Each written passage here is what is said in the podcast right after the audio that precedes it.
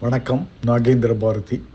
அழகிய சிங்கரின் சொல்புதிது குழும இருபதாவது இணையகால கவியரங்கம் ஏழு பதினொன்று இருபத்தி மூன்று மாலை ஆறு மணி பத்து நிமிடங்கள். காட்டு வழி.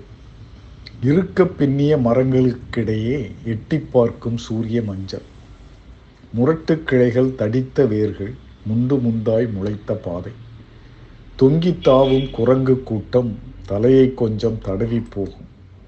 தடிக்கு விழுந்து நடக்கும் நடையில் காட்டு குழந்தை ஆகும் பருவம். கிடைத்த இடத்தில் படுத்து போகும் நீள அகல நீரின் சலசல. அடிக்கும் படபட இறக்கை சத்தம் கிக்கி குக்கு கலவை கூவல்.